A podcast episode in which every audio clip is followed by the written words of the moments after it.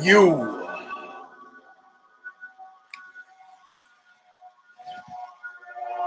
Are now.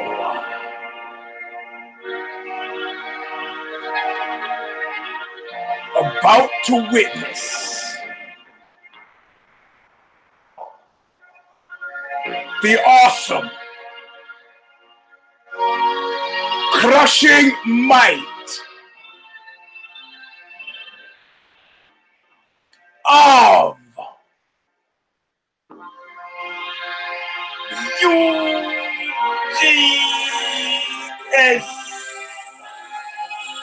Robinson Show Stomper!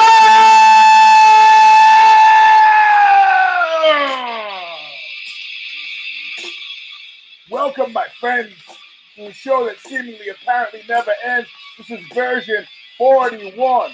4 1 4 1. And this is the first edition of the Vendetta edition. You've heard them in dribbles and drabs. But now, the Uber view. And I don't mean that car that comes to pick you up when you get too drunk. I'm talking about the master view. The overview of how we got to where we are and the proper application of Vendetta. And then maybe later on, after the question and answer, we'll get to a little MMA. If you don't dig the Vendetta talk, chatter, chitter chatter, the Reebok, out, out, out, out, out, out, out, down. Right after Bob Riley, singer for Stigmata, off of the record, Calling of the Just. Song is called Intro All of Nothing. Still available actual artifact from Revelation Records in Huntington Beach, California. Where they hit your car with a hammer. I'm on my way back nowhere. I took my time with a good night to.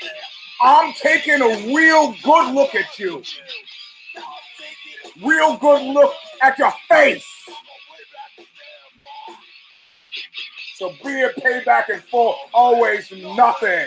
All right, all right, ladies and germs, let's get the headset on and uh, uh, and and start the show.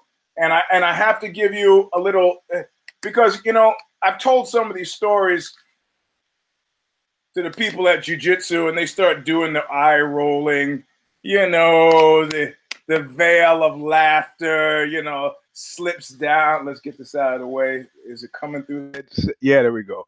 I think that's it. Uh, it's coming through the headset. You know, there's a veil of laughter that they use to diminish any true prophet in his time.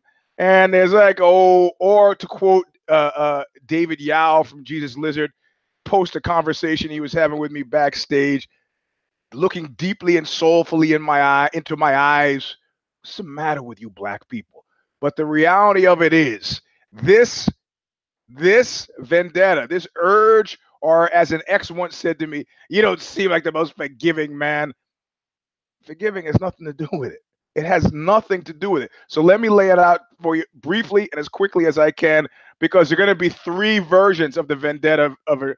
So let's give this one will be the overview, we'll have the question and answer thing, and then the fight stuff. Also, patreon.com slash the stomper. T-H-E stomper. You can watch this for free as you're doing right now. You can donate a dollar, fifty cents, whatever a month for the to, for the livelihood of the show. People go, "You're gonna do the show forever, Eugene?" I go, "As long as there's somebody willing to give a nickel, I'll keep doing the show." But it, that means really in aggregate, nickels in aggregate. if only one person is giving one nickel, hey, that sh- this show is done, baby. so uh, if after the holidays, if you got a little, uh, uh, if you got a little ching chang sitting around, a little some some simoleons, you know, send them my way. Anyway, let's start. So the one of the first distinct uh and first of all first of all let's go back let's go back to the start and i'm going to give you a genetic basis i've talked about this in articles before it's not amazingly surprising or shocking or new if you've been paying attention uh, uh, i'm going to go to it in brief because I imagine this is probably stuff that'll be better suited in, in, in a memoir. Short, short story, long, long story short. My grandmother uh, was kidnapped uh, by uh, her father's her father's mistress. Okay, so the father's mistress uh, kidnapped. Here, I mean, I'll tell you what she said when I asked her to confirm this story. Uh, ends up in Chicago. Says if you ever want to see your daughter again, you come leave your wife. You come join me here.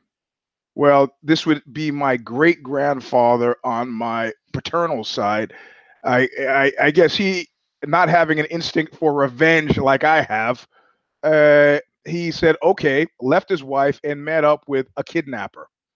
Okay, and uh, the largely the daughter at this point was treated like uh, Cinderella until such time as the evil stepmother could actually give her away to a, a childless white couple who presumably needed a, in-house servant fell in love with my grandmother raised her as their own daughter solely responsible for her education she was really super well educated ended up working I think at the Pentagon for her entire career. It was government work, military of some kind, and uh, uh, and she was happy as could be. At the age of 13, her evil stepmother had decided to start a halfway house, a halfway house for um, for people transitioning from prison back to real life. And naturally, what she needed was free labor. So at this point, she shows up like lazy Mayzie from the Doctor Seuss story. Uh, uh, Horton here, here's a who and demands for the return of her daughter. So, you know, thus ends the happiest period of my grandmother's life. And then she is turned back into a slave at her evil stepmother's halfway house, where uh, during one of her rounds of cleaning, which is what she had to do, she was, in his eyes, seduced by uh, in her eyes, she described it. She goes, "Today they would call it rape." Um, and this was my this was my grandfather. My grandfather mm, was a a career criminal, uh, like a but not not like disorganized crime, like organized crime, like like extortion, numbers running. you know, grand theft auto, uh, gambling, prostitution, all what all of that. He, he looked like uh, Noel Coward, if you must know. You would never see him and think that we were related. He's a smaller man. Uh, uh, you know, I guess maybe the mustache is is is is similar. So at the age of 13, she ends up she ends up pregnant with with uh, with my father. And then the story gets more complicated. When I, I asked her about it, she said to me very diplomatically, she was the only mother I ever remember, which is not a firm denial. She was sharp as a tack until the end. I think she died at like 88, was jogging the whole bit.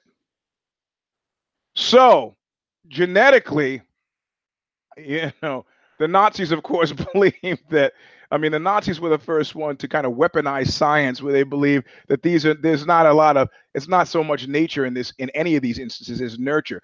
But let let's uh, I mean, the other way around. It's not so much nurture, but it's nature.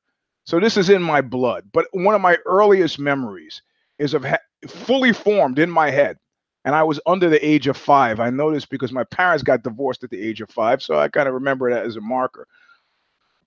And I remember, so let's say three or four I remember having this idea. I said, if anybody does anything bad to me when I'm little, when I get big, I'll get them. I may have even said this at the dinner table. And much like the people at jujitsu who look at me and shake their head, kind of like, uh, David Yow, what's wrong with you? I think my parents, and my mother and my stepfather probably did largely the same thing. What? What kind of talk is that out of a three year old? You're going to get them. What the?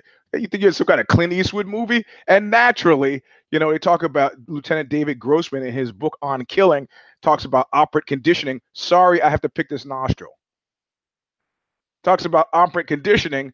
You know, I naturally found myself a, a kind of uh, taken with with movies that repeated a storyline that fundamentally framed how I, I viewed life. Now, as I got older, people like thinking a lot of fighters. You, you, first of all, you ever notice how, uh, in general, and this is this is gonna sound a little weird. Have you ever noticed how, in general, a vast majority of fighters are attractive people? You have some real standouts like Jouban. And if you feel uncomfortable talking about another man being attractive, that's you. You got to deal with that. But I think I can objectively say that there's whatever that guy, I can't even remember his name right now, Jouban, guy's a handsome guy. For those of you who are not here for the fighting, he's a fighter. Has kind of male model looks to him. But a lot of fighters are like that. A lot of fighters are like that. You ever wonder why? You think it's just even distribution? You know, you could go to Home Depot right now or CVS right now or your local Safeway supermarket, and you're not going to get that kind of random. Your distribution won't get. My theory is that when you are, are comely of countenance, that you attract a certain type of energy. And how you deal with that energy frames the later choices you make. That's in my case. I was a, a, a comely young lad, handsome of visage, and this attracted negative attention. Was I bullied? Everybody, though fighters were bullied. Yeah, you know, this is like the condom story. Like guys go, "Well, I don't like condoms because it ruins the sensation." I do. Ah, we all know that's not the real reason. Guys are not like, liking condoms because of FFF. No, what is it? Uh, FFJ, first time fuck jitters. It's like I got enough. Like I don't want her husband's gonna be kicking in the door. You know, I don't want the kid her kids to get home too soon. The neighbors, where did I park the car? Am I gonna get busted? And I got oh, I got the condom now. Oh, what I got? What if I can't? Okay, I got it on. Oh, I got the condom on, and now she's got to go to the bathroom. Oh, and see, oh, I only have two. What if I can't? And then the erection starts to go down. Oh my god, first time fuck jitters are a thing. You don't need anything fucking with your erection before then. You just got to get it in the hole. That's the guy truthism. Nobody will talk about that. They'll talk about sensation. And now they got guys doing the stealthing thing where they take the condom off in the middle of sex. I usually call those guys dads, but never mind that. Now they're tr- trying to talk about legal re- remedies to I consented to sex with a condom, did not consent to it, so it's rape adjacent, which is you, you might want to laugh, but it bear a, a woman who's an attorney who wrote a piece for me at OZY called uh, uh, uh, her name is Nic- Nicole Economo. She wrote about how, how she had been raped in high school, and she wanted to make a further claim uh, based on her experiences on dating sites that if a guy lies on a dating site, he, he has removed consent from the equation, and therefore it should be prosecuted like any other crime absent consent. Okay, I digress. The point is, it wasn't so much bullying that drove us here. It was the, the, the creepy and unsettling nature of unwanted attentions. But I remember being being terrified of bears, you know, typical kid concerns: werewolves, bears under the bed, and I and I quickly combined with this thought of of you know, I'll get them back. Was this idea that in order to be horrifying, you had to be more than horrifying. It's the whole thing about looking into the abyss, and the abyss looks at you have to embrace the abyss. So now, flash forward. I'm in Jamaica for the summer, Jamaica Queens for the summer. There's this uh, big guy He's terrorizing these kids, and I hate it. I hate the smell of fear, and I know it's an eventuality. You can't. You got to stop these guys. He goes, "Come on, anybody who wants to fight? Who wants to fight?" I go, "I'll fight you." And I wrestle this guy to the ground. I didn't know anything about wrestling at nine. Wrestle him to the ground, get mounted on his chest, and say, "You give." The guy gave. I was like, I was like a, a king. Lori, the girl, it's on Watson Place in Jamaica, Queens. Lori, the girl of my dreams at the age of nine, was there and got to witness my act of daring do. So I thought there was a social value to a pro-social value to framing my desire for vendetta. So this is how this is how I, I I enter life. And in school, you know, you have minor league occasions of of, of vendetta.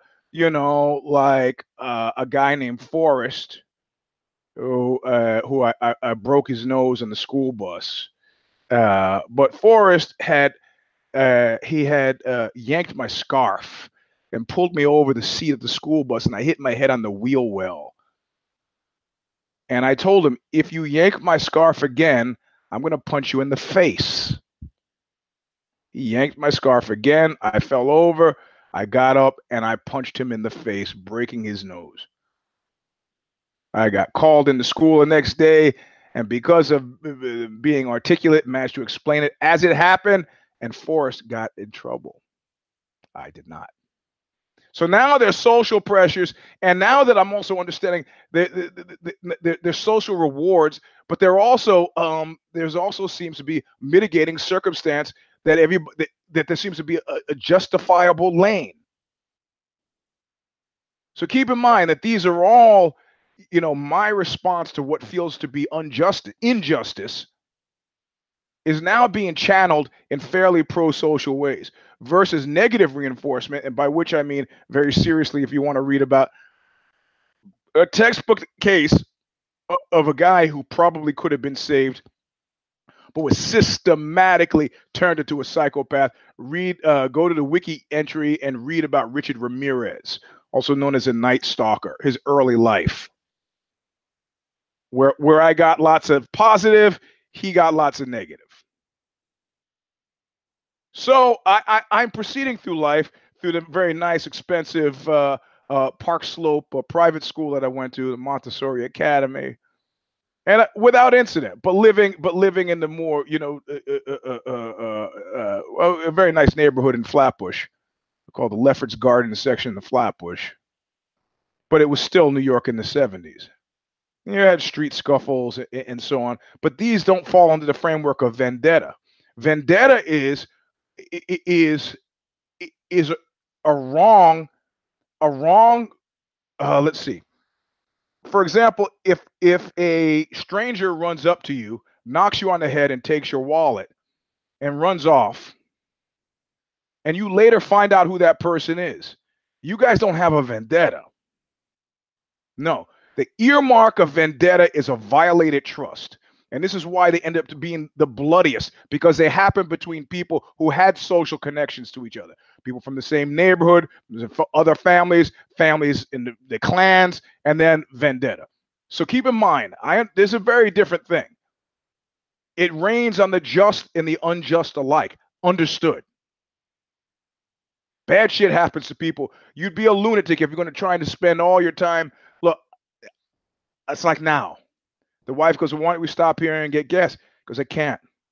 She says, What do you mean you can't? I go, I'm boycotting that place. Well, what do you mean you boycotted? Because I asked that guy if I could borrow his fucking oil filter wrench back in 1983 and he told me to get out. Fuck that guy. You know, that guy's probably dead now. I don't give a shit. Well, let's go to this other guest. I can't go there either. Guy was rude to me. When was he rude to you? 1987 when I first moved to that. I can't. I can't so the instinct is there. You got to understand. It, people think, oh, it's a, you just got to change. It's got to change. It's like changing my eye color. No can do. They come from familiar from from connections, and, and this is why they bite like they do. And other, so in other words, I'm trying. I'm I'm pleading for my case here, and that there's a whole lot of negative shit that happens between human beings that you just let go. I understand the psychology of letting go. I got that. You let it go. Oh, you just let it go. But the ones that chafe my hide, the ones that really bite at me, and are the true spirit of vendetta are those, like Hitler said, three types of secrets. Those we share, those I keep from you, and those about future events uh, is uh, uh, uh, unknown. You know, vendetta comes from number two the ones we share. A relationship based on a certain type of blood trust that is violated with no expectation of recompense. That's the nature of vendetta. Now I'm going through, you know, I have friends, I have connections. Something, you know, you go in, in Eric Robinson was a friend. We were friendly for a bit. Then he started creeping me out with the you know, wanted to play house too much when I was eight. You know, I mean, you don't have exercise, but I still had this idea in my mind, and I was still fighting on the street, uh, occasional scuffles. And it doesn't happen. It doesn't happen in full blown form until I'm like 12 years old. And a couple of things happen then. One of the things that happened then was that I find well, not finally. I had my first girlfriend when I was like 10. She dumped me because I was boring. Imagine that. But then I had uh, a my second girlfriend. I was trying to work it out. She is, has now at this point become semi famous. Well, famous, semi famous, nothing. Full blown fame. Doesn't work a day job. See her on TV. Not going to mention her name. And so, like you know, I'm I'm I'm using the using 12 year old Eugene game, and I'm like making some some headway. You know, this cat fucking swoops on me. Swoops. It's 12 years old, but swoops on me. Now I'm you know doing the thing, and the, and the guy comes in, and I'm like, hmm, hmm, that's that's not right. David, his name was David Arnstein. These are old stories. David Arnstein, he, he's my friend he saw me stand there. He's actually probably heard me talking about her. So I wait in the bushes. I wait in the bushes to have a conversation in private with David Arnstein. And I jump out and I grab him. Now, uh, I may have sat on his chest. I may not, don't remember this. It's long enough ago that I don't remember. And I, I said, Hey, I'd like to talk to you for a second. Placement is everything. I'm sitting on his chest. And I did this a couple times. So, I, excuse me for it's like the Henry portrait of a serial killer. I thought you said you stabbed her. Oh, yeah, that's right. Sometimes I get the, the details kind of hazy, but I remember sitting on his chest. I said, Listen, I'd like to talk to you about something. He's, Yeah, come on, get off me. I go, No, no. Said, In life, you discover that you have your shit and I have my shit. And if you keep your shit to you and I keep my shit to me, we'll never fight. But the second you try to take my shit, you try to take my shit, or I try to take your shit, then we are gonna butt heads. So do you understand me? And he was like, Yep. I go, Oh, okay. All right, man. I'll see you later. And I went walking off toward my bunk and left him be. And what did David do after that? He left her alone. He didn't tell anybody.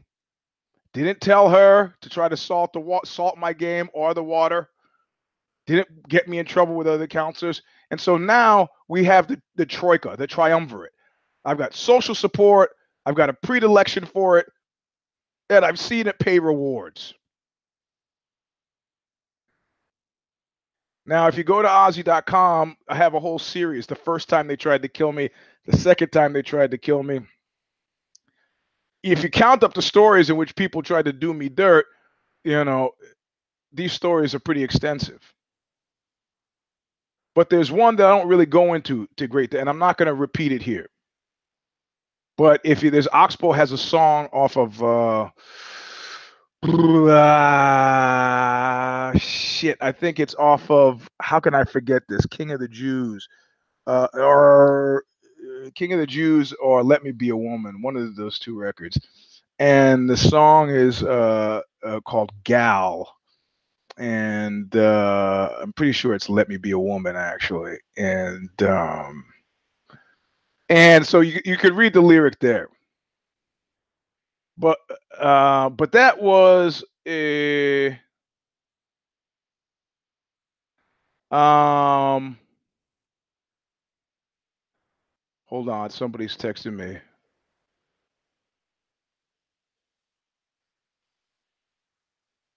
Um.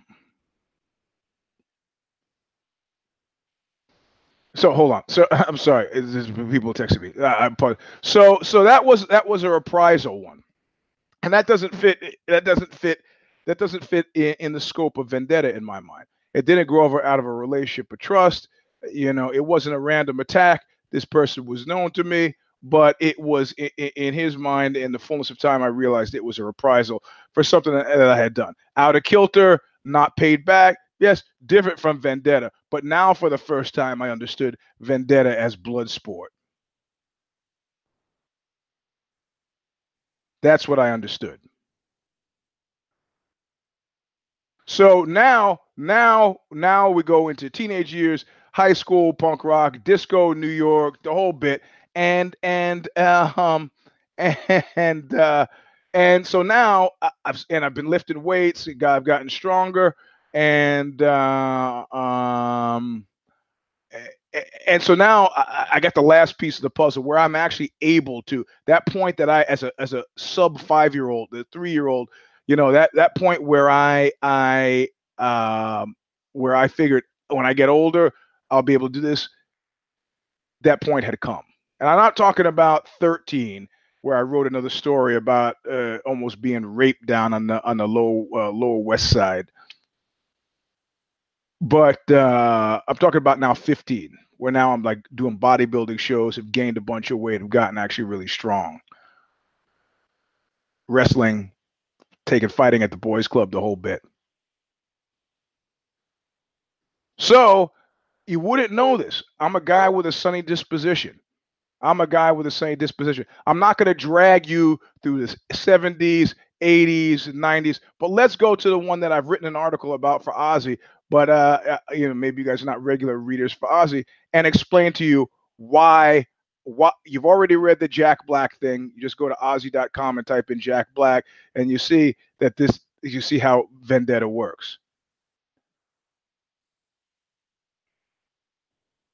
and you wonder people have wondered about the anthony kiedis uh, event i'm going to give you the short version here because we've got a lot of stuff to get to mostly the question and answer thing coming up soon but i get a call from karen spees god rest her soul and she says would you like to play my birthday party yep you're playing uh, support for the red hot chili peppers that's all right I'd had I tried to like them, couldn't really like the Red Hot Chili Peppers. They always kind of irked me, uh, you know, the the flippity dip dop and the bibbity dip dop dip, you know, um, you know, I just couldn't stand it. Good band, I hated the singer.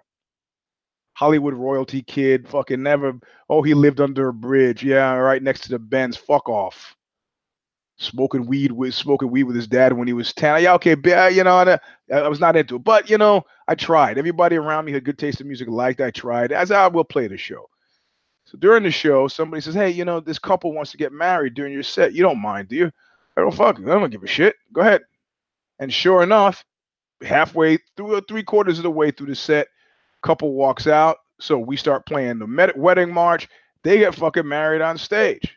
Everybody's happy, cheering, and they leave. We go back to play the set it's hard to have that kind of shit do your set, but we did it, and they cut the power. They say stop playing. So we're the last song. We're almost finished with the song. They cut the power. I flip out. The guitar player can't play. Either the guitar players, we have two guitar players, bass player can't play, but the drummer can play. Club security and the drummer just keeps playing, and I'm screaming because I got no mic. The bouncers try to get the the drummer to stop, get him off the drums. Our road crew gets down all guys who are members of the of the lads. If you don't know, that stands for L.A. Death Squad, uh, punk rock gang. Um, hold on, sorry.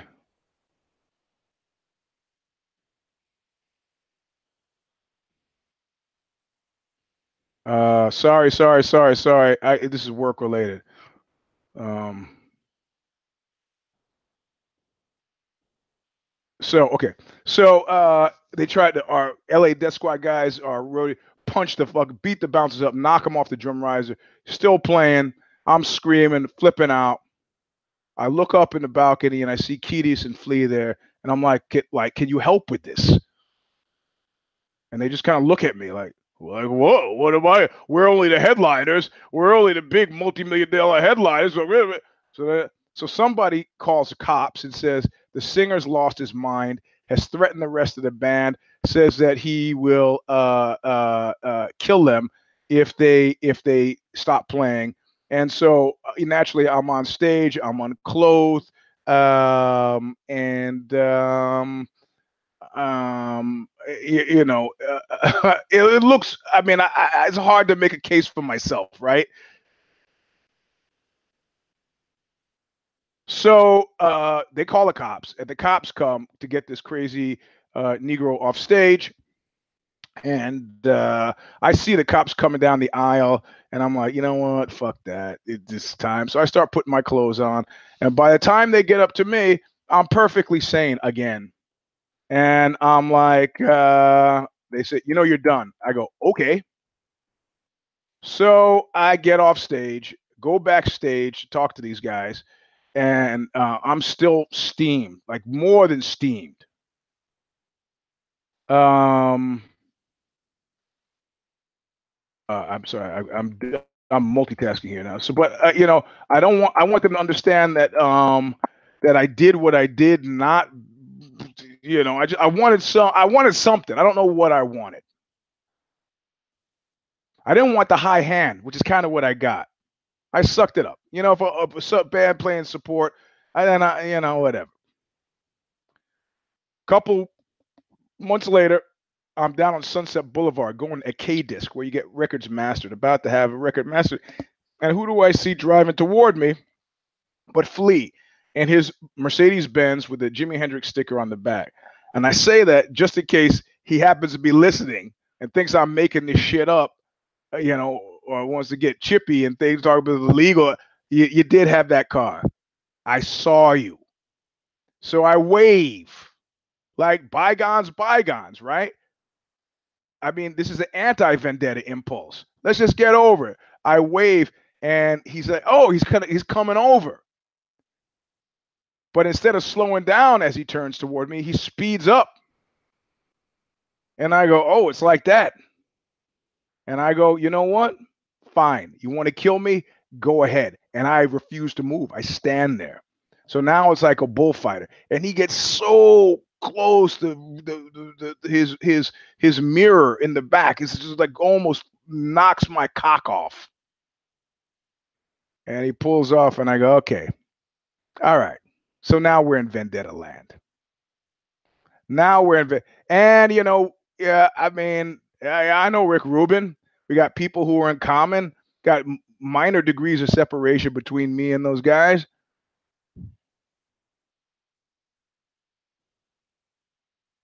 These ladder pulling fucking monkey pricks.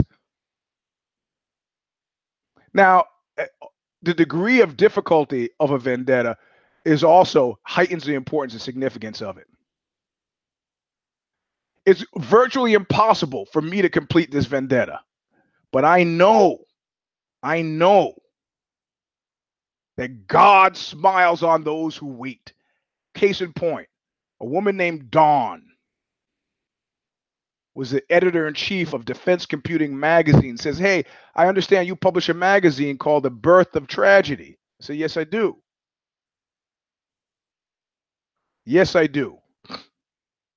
And she goes, I have a friend who has a magazine, and you know, you could trade in those days, your mailing list was gold. These were people who had bought through the mail from you, who had sent cash or checks or money orders. There were it, it was a hot every list was a hot list.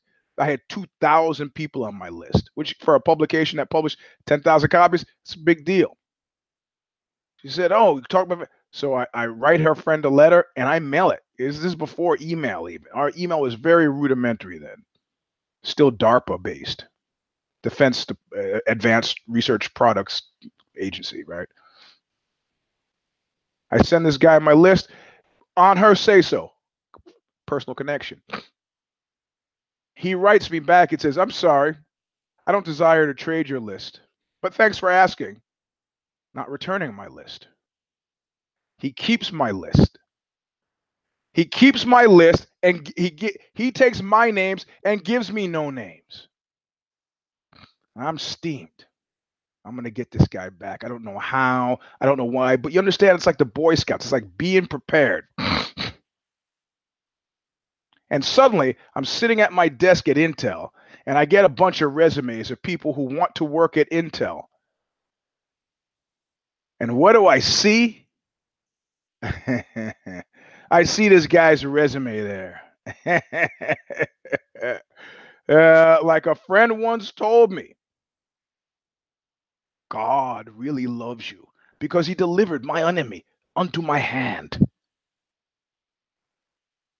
And I, I looked at this for a long time. I was like, what do I do? What do I do? And I wrote back and I said, thank you for your resume. It's it it, it, it, it is something you should be proud of. And under normal circumstances, it's it, it's a resume you would be an immediate hire here. However, these circumstances are far from normal. You took my mailing list eight years ago and you didn't return your mailing list, of fundamentally robbing me of a mailing list. If your hmm. heart were on fire, I would not cross the street to piss on it.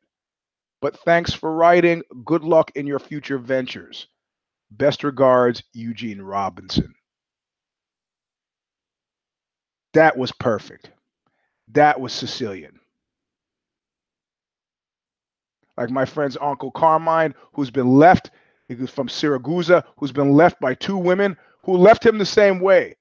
At a certain point, they both declared they were lesbians. They took his house and his children and ran off. He goes, he lives in the basement of a police station now with 19, 20 year old recruits. He sleeps on a cot and he'll grab you by the arm and look deeply into your eyes and tell you, as impassioned as possible, my most ardent hope. There's a causeway that gets a bridge that comes over to to where they are, not from Palermo. I'm can't remember the exact geography. He goes, my most ardent wish is that those bitches crash into each other head on and die in a flaming wreck. Now, of course, he's in no position to make this happen. But were it to happen, he would understand that his prayers and his thoughts had been rewarded because his enemy had been delivered unto his hand. So I, I gave you the bare bones of the Anthony Kiedis thing. The article is coming up. I flesh it out in the article. But because it's OZY, I don't really go into all it like the Eskimo Brotherhood issue of the woman who asked us to kind of play the thing in the first place. And then, yeah, I didn't get into that. But that's two stories with Jack Black and Kiedis where that was a functioning item. You don't think that's significant? Go back to what War Machine said right when he got put in prison, and you tell me if that's not significant. And you know the letter I'm talking about. Anyway, all right. So we got a, a, a very little time left because I blabbed on. This is not full blown vendetta. Remember, it's three parts. I'm going to give you major touchstones because I'm not going to ruin the memoir. I gave you Arnstein. I gave you Kiedis. And I gave you the casus belli to start out with. The nature portion of how it is we got here. That's three. That's enough for part one. Now is a question and answer session. You can, if at Eugene S. Robinson, on Twitter. You can uh, e- email me questions, and I've got one here. I get too many though. Jesus Christ, I'm sweating like a pig. Um, I got too many emails through through Twitter, so the question I can't. Uh, okay, this is old. Did Korean Zombie win and losing? I had him winning until a knockout he did, Korean Zombie did not win by losing that last fight of a couple of weeks ago. Um, he he he he lost by losing. Yeah, he he may have been winning until knockout. I agree, but that knockout was done done done done done done. Okay, well here's a question: What year was that uh, Red Hot Chili Pepper incident, and was that with Oxbow? No, it was with Whipping Boy and it was with whipping the, the latter generation whipping boy. So two guitar players, uh, Oxbow's Niko Wenner was on guitar. Bart Thurber, who runs uh, House of Faith studio uh, up in Oakland now, used to be in Palo Alto for a long time, was on uh, on rhythm guitar. Ron Issa, who was in Grim Reality, and then that band Blast uh, was on bass, and Steve Shaughnessy was on drums. And this had to be uh, it had to be before Leonard Part Six, so I would say 1986, 85, 85 or 86. Um, so it was with Whipping Boy. Here we go, Vendetta, and the vendettas are frequently daisy chained. the reason why technically I don't say Whipping Boy was, I say Whipping Boy is because an Irish band called Whipping Boy got signed to a big record label and started making some noise. The first thing they did was have a friend at Big Cat Records contact me and say, Hey, are you still using the name Whipping Boy? I was like, Yeah, you better change it. Why don't you change to, Whip, to Whipping Boy UK? And they're like, We're not British. You know what? You take your fucking politics and jam them up your ass. I don't care. Change your name. So they don't do anything. I don't hear from them. Next thing I know, people like, I heard you guys on the radio. Oh shit, there's a resurgence. Well, I get one of the records. I call the legal department. I get a hold of a guy. Say, hey, listen, you got to change your name. And the guy goes, look, look, what do you, what do you, what do you, what do you want? What do you, how about I give you two hundred bucks? And, the, oh, Oh, I see. I see. You think I'm fucking a stupid drug addled punk rocker who doesn't I said $200. Is that what it would cost you if I put this temp if I drop this temporary restraining order in the mail and you have to pull every single copy from every single store all over America? You think it would cost about 200 bucks, right? He goes, "Okay, 2000." I go, "You know, maybe I should just hang up and have you talk to my lawyer." Ended up getting $22,000 out of Sony. It ruined the band. Not Whipping Boy, the Irish band. All right. Grandfather clause in the stuff they already put out, which was to solely to protect the label, but then said there would be treble damages if they trampled my copyright going into the future. So a few years go by, a few years go by, and uh, uh, nothing. Then I hear they're releasing some retrospective because the band is kind of broken up. And I fucking start writing them. And they're like, why don't you leave us alone? They write back this kind of plaintive. And I go, hey, do you think the Rolling Stones would leave you alone if you named your band Rolling Stone? You didn't even do that. You didn't even have the decency to call yourself the Whipping Boys. You called it Whipping Boy. It's a direct fucking rip. And so I said, I'm to fucking sue you again. And so they pulled it, you know. Then Oxbow is playing Whelan's in Dublin. Some guy's having a drink, sidles up next to me and says, and ends up he's friends with those guys. He's like, you know, you pretty, you ruined the band. It just, I go, you know what? Their refusal to change the name is what ruined that band. You know, they're hiring a fucking insensitive dumbass who's going to treat me like I'm some gutter punk. Uh, what ruin the band? I did not ruin that band. So all this stuff is daisy chained together. based on based on somebody who asked the question. Okay, so uh, what do you what do you do with Curtis Blaydes? He lost the only way he could. Yeah, good. This is a good segue in the last 15 minutes to actually go into the fight. Um, hold on. If you thought that he goes, uh, Paul P. I don't know if he wants his last name on the air. Says, what do you do with Curtis Blaydes? He lost the only way he could lose to Francis. I thought he would get the title shot after John if he kept winning. Are you are, are you out of your mind? Are you out of your mind? You know, you know. Listen, listen. Blaydes, that wasn't going to happen. As wonderful as Mr. Wonderful was, he smelled like never going to happen to me. And then he eventually figured this out and did what? Went to Bellator. Because if I'm not going to make it happen, I might as well get paid for not making it happen. Yeah, Blaydes was a distinct, distinctly, he was not no Larry Holmes. Francis functioned under pressure. It, they couldn't have given him they couldn't have given him a better platter and a better duck on the platter. A guy he had beat before. All of the all of the all of the ducks in his head should have been in a row. And they were. I picked him to win besting Johnny Johnny Nash from the care he was did the care don't care preview. Blaydes, I think, was he's just a guy who was there. You know, you got to have journeyman.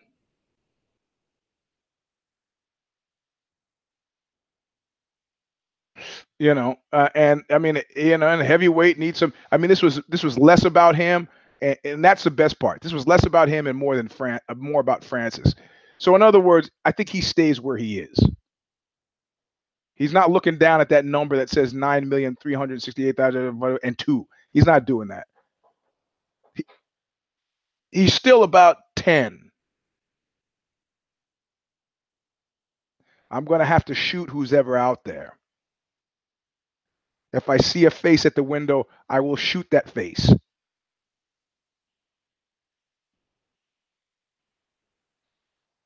So, uh, so, so Blaydes, Uh, this was all about seeing if Francis still had what Francis had, and largely it was sort of writ large, kind of Overeem. You should beat this guy, buddy. You should beat him. Overeem does, who I picked against John's best interest, and I picked Francis Ngannou. This was less about Blaydes and, and much more about Francis. Blaydes hasn't changed, but Blaydes is not challenging anybody for a belt in if you like last week's show uh, on V40, we talked about uh, a micro and macro. Blaydes Blaydes is a micro player. You know, you the UFC is thinking about the year in aggregate. You think about the year in aggregate. How many big cards you have to have? Five. You don't think they know this? You don't think the CFO or the has figured this out? So look, we have to have five big. There's some I don't know it. I don't know it, but I guarantee you somebody knows it. So we have five fights, and if the other fights lose, mm, if they're 20% off the money, we're still okay. Macro. Blaydes is a micro fighter. Heavyweight, you kind of mix and match, you know. I didn't put him here. He, he did what he was supposed to do. Buoy a guy who had a marquee value but stumbled.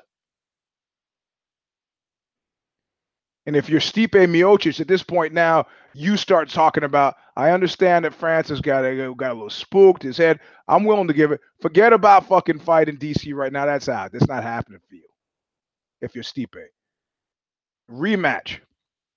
Dangerous fight for Francis because he could clam up again like the frog on Bugs Bunny. Never know. But he's given as much of a hand as he's likely to get.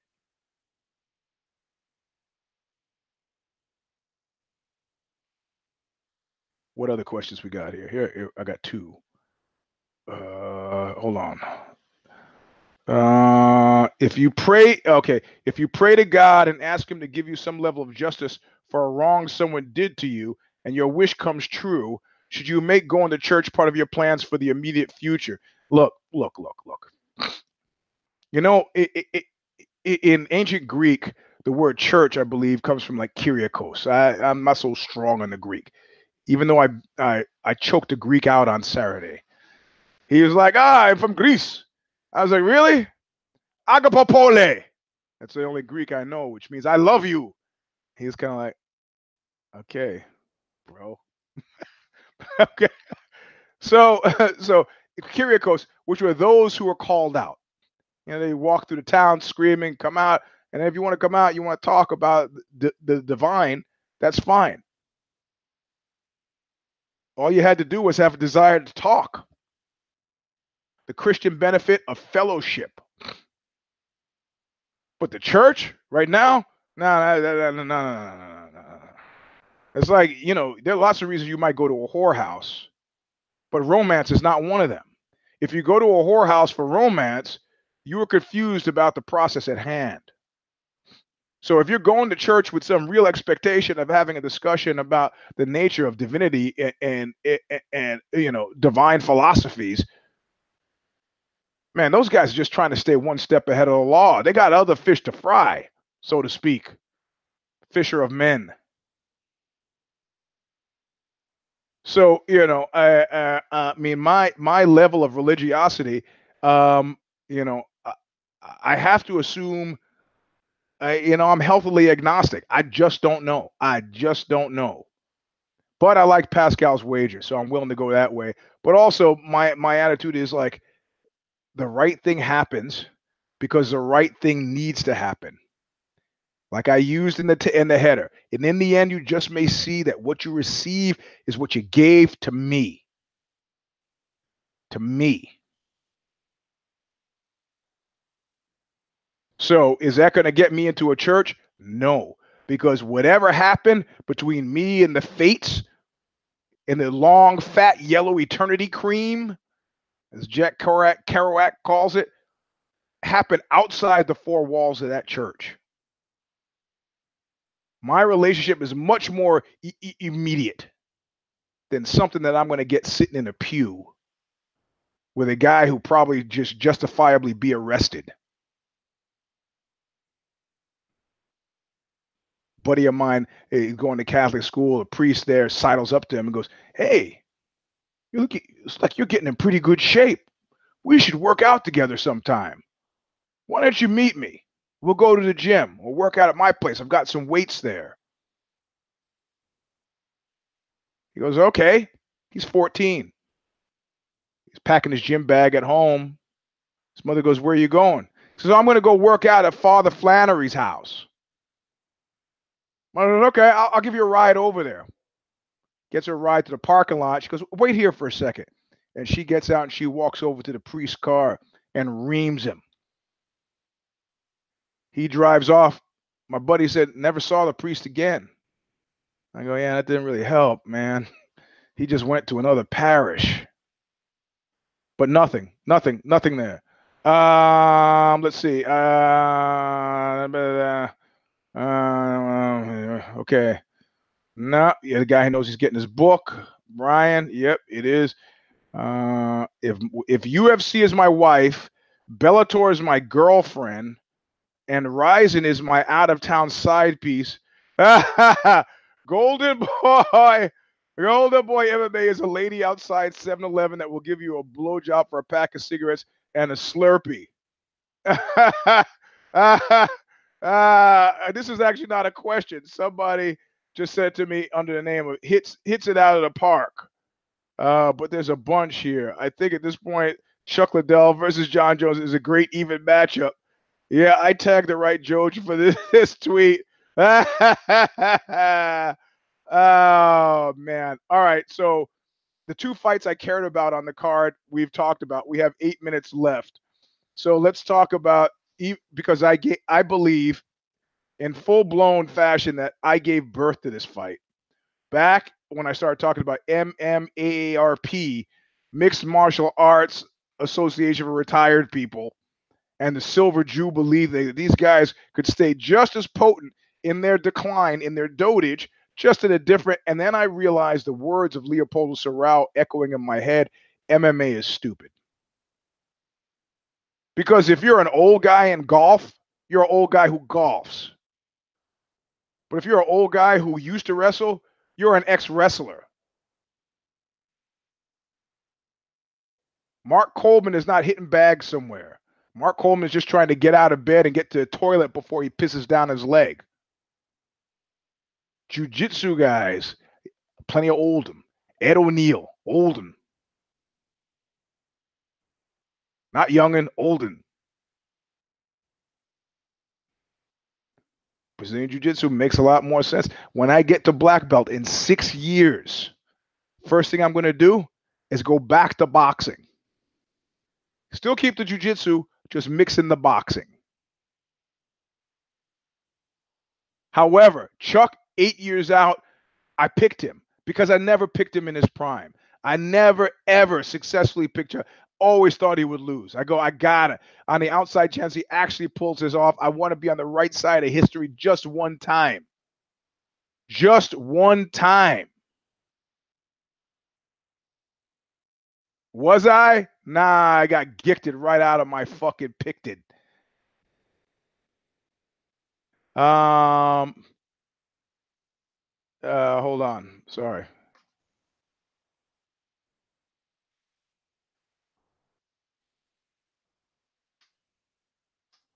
Uh, sorry, I got, I got, I got to do this. This is work, man. I got, I got to eat.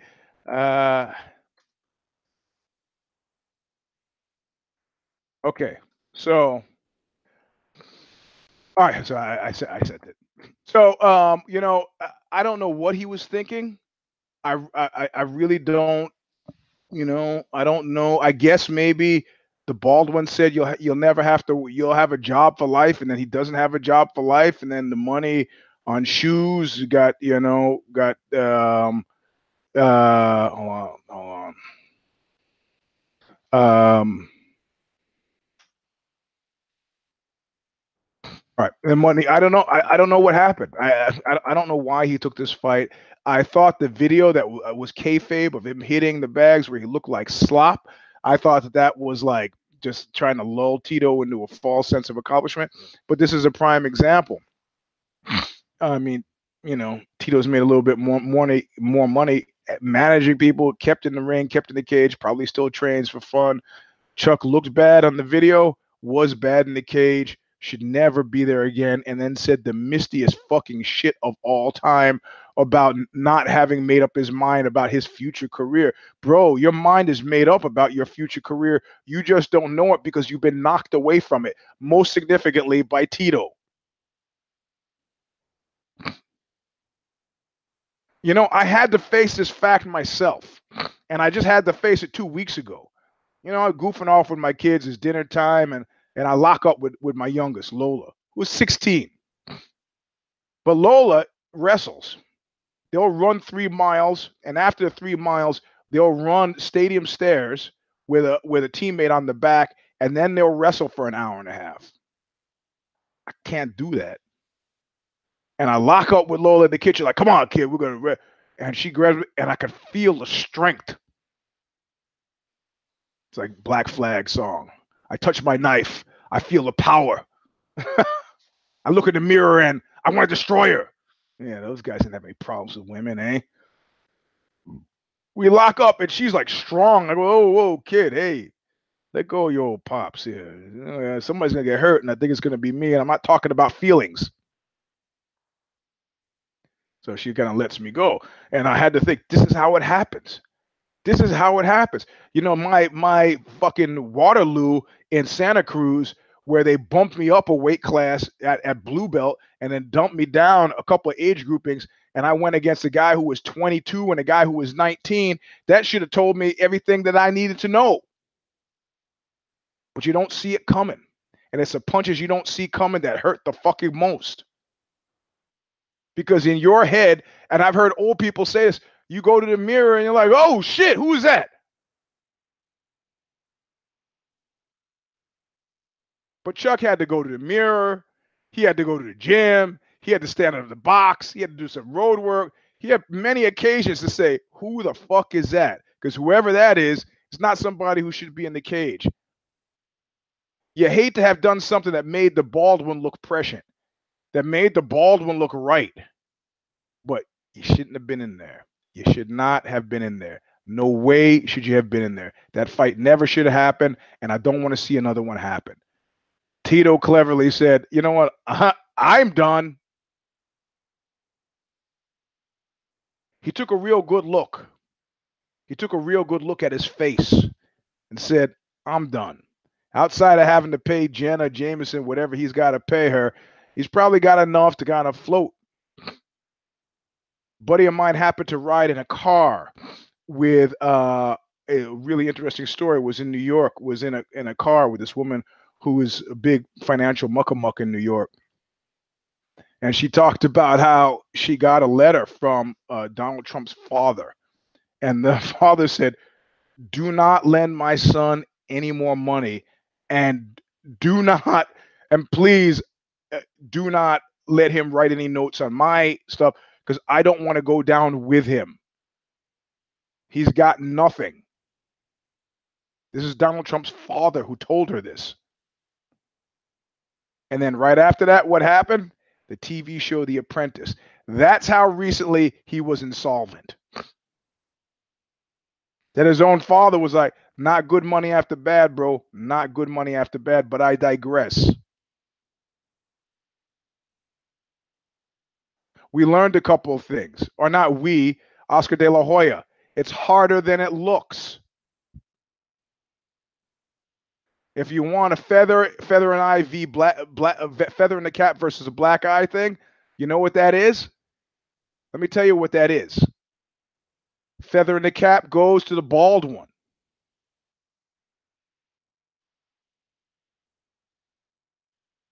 Black Eye, I'm going to have to give that to, to Oscar De La Hoya. Just stop it. You thought it was going to be easy. This is sub level three, right? After Bellator.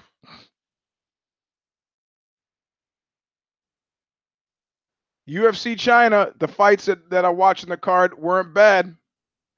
There are a lot of don't cares, but they weren't bad. You understand? I'm thinking micro, they're thinking macro. They're thinking the Asia market. I don't give a shit whether we like it or not. How many big fights do you have to have in a year to have a successful year? Who cares? And this is the thing about vendetta. Vendetta. What confuses people about vendetta is it confuses the micro and the macro. That guy stepped on my foot. I'm gonna fuck his shit up. That's micro. Oh yeah, that guy ran off with my girlfriend. I'm gonna get him. No, that's micro. The reason why it chafes so badly with fucking Anthony Kiedis is because he's got me macro. Some guy who did some shit to me when I'm 16 and who's you know living in New Jersey working as a fucking office temp. Man, that that guy, that guy, life is even the score. Guys playing the Super Bowl, getting a million dollars. That's macro. I got to even the fucking count. Anyway, this is the first edition. It was kind of rambly, the Vendetta, but I can't. It's not Marcel Proust. It's not remembrance of things past. I'm not going to give you a year by year Vendetta breakdown. We're just going to go through the various touchstones. And of course, in a very Sicilian way, the real fucking vendettas. I cannot air on the show because that, that's me surrendering. And I'm not willing to do that.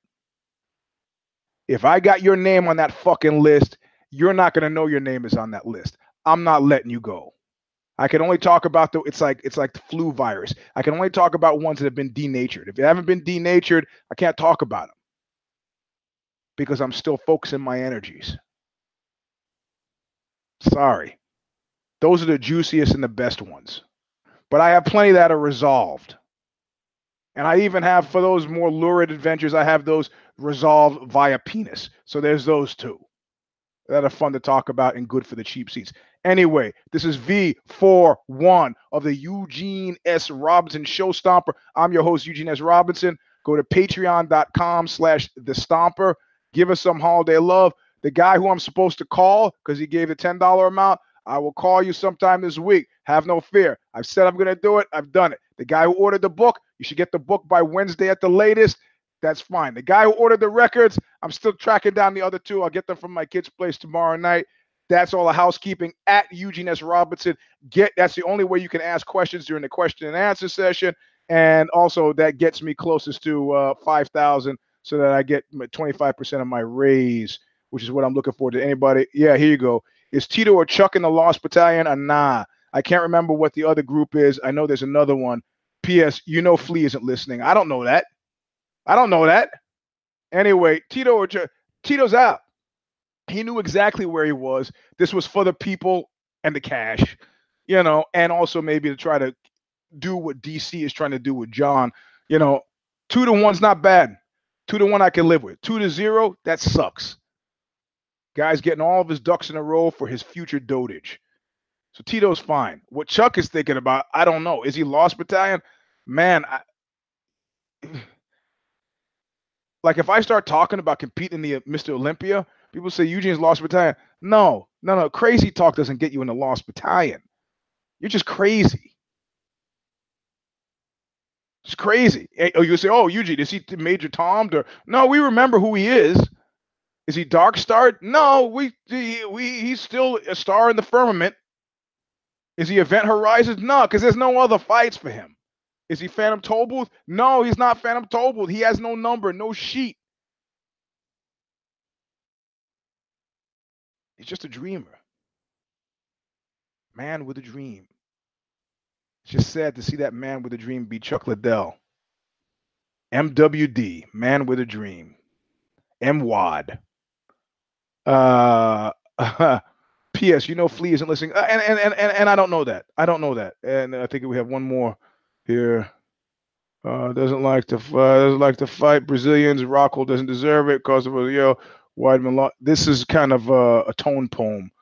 Um, the people talking about the Anderson Silva Israel That's going to be a sad fight. That's going to be a sad fight. Not an exciting fight. MMARP. I proposed it. But I propose it thinking about guys like Vladimir Matyushenko, or guys like Tito, or guys like Fedor, or guys who are aging well. I didn't didn't see the Chuck thing. That wasn't in the future I was imagining. Anyway, that's the end of the show. At Eugene S. Robinson on Twitter to join up. Uh, Eugene, uh, Mr. Sleep 3 via uh, uh, Instagram. You gotta that's still velvet roped. You gotta I gotta look inside your world before I let you in. Tuesday night, if I did it, followed by if the shoes fit immediately. It's the end of the show. See you soon. Look where you baby.